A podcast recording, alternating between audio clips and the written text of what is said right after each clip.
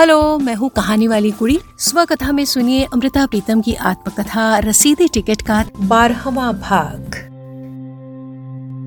एक वाकया। समुद्र में तूफ़ान उठता है तो लहरें उसकी खबर देती हैं। लेकिन कई बार, मन में उठते हुए तूफ़ान की बाहर से किसी को खबर नहीं मिलती। मैं चार साल की थी। जब माँ ने नज़दीक के रिश्ते से लगती मेरी भुआ के बेटे से मेरी सगाई करती थी। फिर माँ नहीं रही तो पिता ने मेरे ब्याह का फ़र्ज़ पूरा किया 1936 में। वो बहुत अच्छे लोग थे, पर लगा, तकदीर ने किसी बेपरवाही में मेरे और उन अच्छे लोगों के नसीबों पर दस्तखत कर दिए। छोटी सी थी, जब एक साये से बातें करती थी, और वो शायद मेरे किसी पूर्व जन्म का साया था कि मैं उसे तलाशती रहती थी। वे दिन देश की तकसीम से पहले के दिन थे। माँ नहीं रही थी। बहन भाई कोई नहीं था। और मेरे पिता हजारी बाग में ज़मीन लेकर एक कुटिया बसाने के लिए चले गए थे। और मन की बातें करने के लिए मेरा कोई नहीं था। डॉक्टर लतीफ लाहौर के एफसी कॉलेज में पढ़ाते थे। मनोविज्ञान के माहिर कहे जाते थे। इसलिए मैं उनसे मिली। उन्होंने बहुत वक्त दिया, कई दिन। उनके कई सवालों के जवाब में जो था, वही कहती रही कि इस ब्याही ज़िंदगी में मुझे कोई तकलीफ़ नहीं, सिर्फ़ एक बात है कि मुझे अपना आप ज़िंदा नहीं लगता। एक दिन उन्होंने पूछा कि मैं किसी और से मोहब्बत करती हूँ। मैंने कहा, नहीं, ये सच था। वो भी जानते थे और मैं भी कि जहन में बसे हुए साए घर की छत नहीं बनते। इसलिए वो पूछने लगे, लेकिन घर छोड़कर जाओगी कहाँ? मैंने कहा, प्रीत नगर चली जाऊँगी। गुरबख्श सिंह जी बहुत बड़े साहित्यकार हैं। और मैं साहित्यिक काम कर सकती हूँ। उस वक्त डॉक्टर लतीफ ने मेरा हाथ पकड़ लिया, पकड़ा नहीं, थाम लिया। कहने लगे, ऐसा नहीं करना। मैं गुरबख्श सिंह को जाती तौर पर जानता हूँ। तुम्हारी सारी इंडिविजुअलिटी और क्रिएटिविटी खत्म हो जाएगी। कई बातें ऐसी होती हैं जो खास नहीं लगती, लेकिन बरसों बाद उनके अर्थ तकरीरी अर्थ हो जाते हैं। डॉक्टर लतीफ वाली मुलाकात का ज़िक्र मैंने कभी गुरबख्श सिंह से नहीं किया था, लेकिन एक बार इतना ज़रूर कहा था कि एक वक्त आया था, मैंने सब कुछ छोड़कर आपके पास प्रीत नगर रहने का सोचा था। उन्होंने बड़े प्यार से कहा, अगर आ जाती तो मैं अपने पत्र प्रीत लड़ी का संपादन दे देता। फिर कई बरस गुजर गए। जब मैं और इमरोज बंबई रहते थे, वहाँ गुरबख्श सिंह जी मिलने के लिए आए।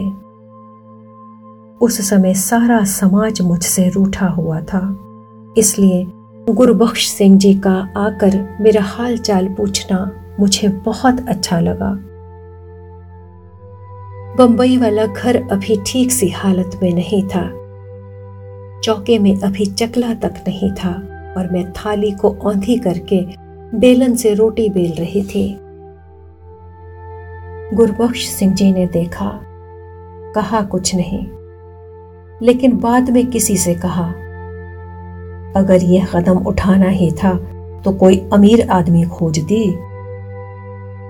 उस घड़ी मैंने जाना कि डॉक्टर लतीफ ने मेरी कच्ची उम्र में मेरा हाथ पकड़कर जिस राह से रोका था, उसके अर्थ सचमुच तकरीरी अर्थ थे।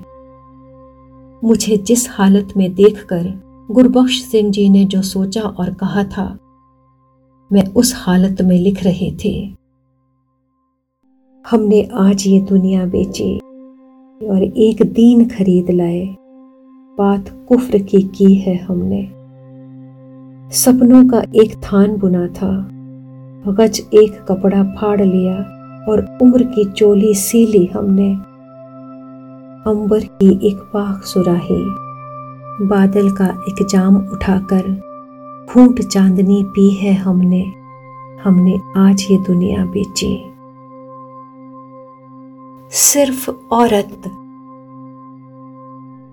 मैं औरत थी, चाहे बच्ची से, और ये खौफ विरासत में पाया था कि दुनिया के भयानक जंगल में से मैं अकेली नहीं गुजर सकती।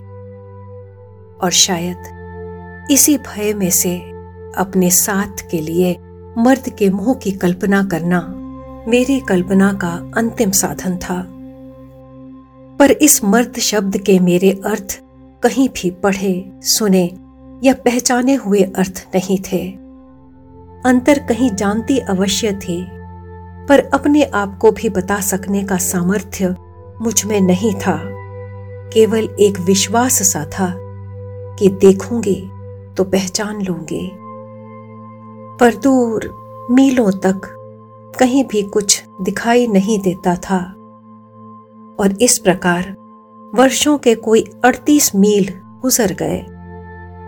मैंने जब उसे पहली बार देखा तो मुझसे भी पहले मेरे मन ने उसे पहचान लिया। उस समय मेरी आयु कोई 48 वर्ष थी। ये कल्पना इतने वर्ष जीवित रही और इसके अर्थ भी जीवित रहे। इस पर मैं चकित हो सकती हूँ, पर हूँ नहीं, क्योंकि जान लिया है कि ये मेरे मैं की परिभाषा थी। थी भी और है भी। मैं उन वर्षों में नहीं मिटी, इसलिए वो भी नहीं मिटे। ये नहीं कि कल्पना से शिकवा नहीं किया। उस आयु की कई कविताएँ निरी शिकवा ही हैं। जैसे, लख तेरे अंबारा विचो, दस के लब्बा सानू इको तंद प्यार दी लब्बी, ओ भी तंद इकहरी।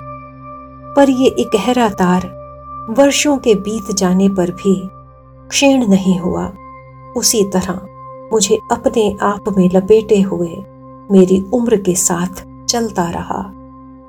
कई हादसे हुए, पर कल्पना, जो मेरे अंगों की तरह मेरे बदन का हिस्सा थी, वो मेरे बदन में निर्लेप होकर बैठी रही।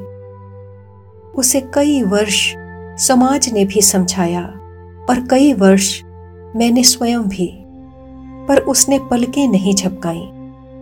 वो कई वर्षों के पार उस वीरानगी की ओर देखते रहे, जहाँ कुछ भी नज़र नहीं आता था। और जब उसने पलकें झपकाई, तब मेरी उम्र को अड़तालीसवां वर्ष लगा हुआ था। और तब मैंने जाना कि क्यों उसे, उससे कुछ अलग या आधा या लगभग सा कुछ भी नहीं चाहिए था। यूँ तो मेरे भीतर की औरत सदा मेरे भीतर के लेखक से दूसरे स्थान पर रही है। कई बार यहाँ तक कि मैं अपने भीतर की औरत का अपने आप को ध्यान दिलाते रहे हूँ। सिर्फ़ लेखक का रूप सदा इतना उजागर होता है कि मेरी अपनी आँखों को भी अपनी पहचान उसी में मिलती है। पर ज़िंदगी में तीन वक्त ऐसे आए हैं। मैंने अपने अंदर की सिर्फ़ औरत को जी भर कर देखा है। उसका रूप इतना भरा पूरा था कि मेरे अंदर के लेखक का अस्तित्व मेरे ध्यान से विस्मृत हो गया। वहाँ उस समय कोई थोड़ी सी भी खाली जगह नहीं थी जो उसकी याद दिलाती। ये याद केवल अब कर सकती हूँ, वर्षों की दूरी पर खड़े होकर। पहला वक्त तब देखा था जब मेरी उम्र 25 वर्ष की थी, मेरे कोई बच्चा नहीं था। और मुझे प्राय रात को एक बच्चे का स्वप्न आया करता था। एक छोटा सा चेहरा, बड़े तराशे हुए नक्श, सीधा टुकुर टुकुर मेरी ओर देखता हुआ। और कई बार यही स्वप्न देखने के कारण मुझे उस बच्चे के चेहरे की पक्की पहचान हो गई थी। स्वप्न में वो मुझसे बातें भी करता था। रोज एक ही बात, और मुझे उसकी आवाज़ की पूरी पहचान हो गई थी। स्वप्न में मैं पौधों में पानी दे रहे होते थे, और अचानक एक गमले में फूल खिलने की जगह एक बच्चे का चेहरा खिल उठता था। मैं चौंक कर पूछते थे, तू कहाँ था? मैं तुझे ढूंढते रहे। और वो चेहरा हंस पड़ता था। मैं यही था, छिपा हुआ था। और मैं जल्दी से गमले में से बच्चे को उठा लेते थे। जब मैं जाग जाती थी, मैं वैसी की वैसी ही होती थी, सोने, वीरान और अकेले। एक सिर्फ़ औरत, जो अगर माँ नहीं बन सकती थी, वो जीना नहीं चाहते थे।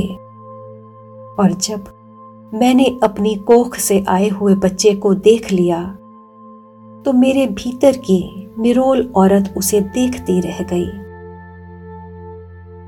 दूसरी बार ऐसा ही समय मैंने तब देखा था, जब एक दिन साहिर आया था तो उसे हल्का सा बुखार चढ़ा हुआ था।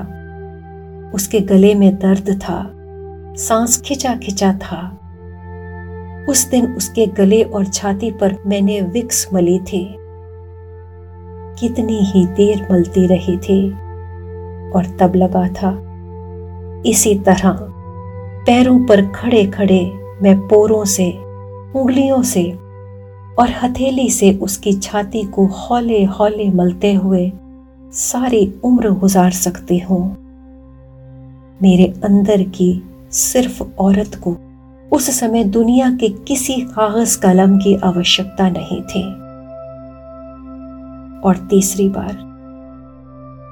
ये सिर्फ़ औरत मैंने तब देखी थी, जब अपने स्टूडियो में बैठे हुए इमरोज ने अपना पतला सा ब्रश अपने कागज़ के ऊपर से उठाकर उसे एक बार लाल रंग में डुबोया था और फिर उठकर उस ब्रश से मेरे माथे पर बिंदी लगाती थी।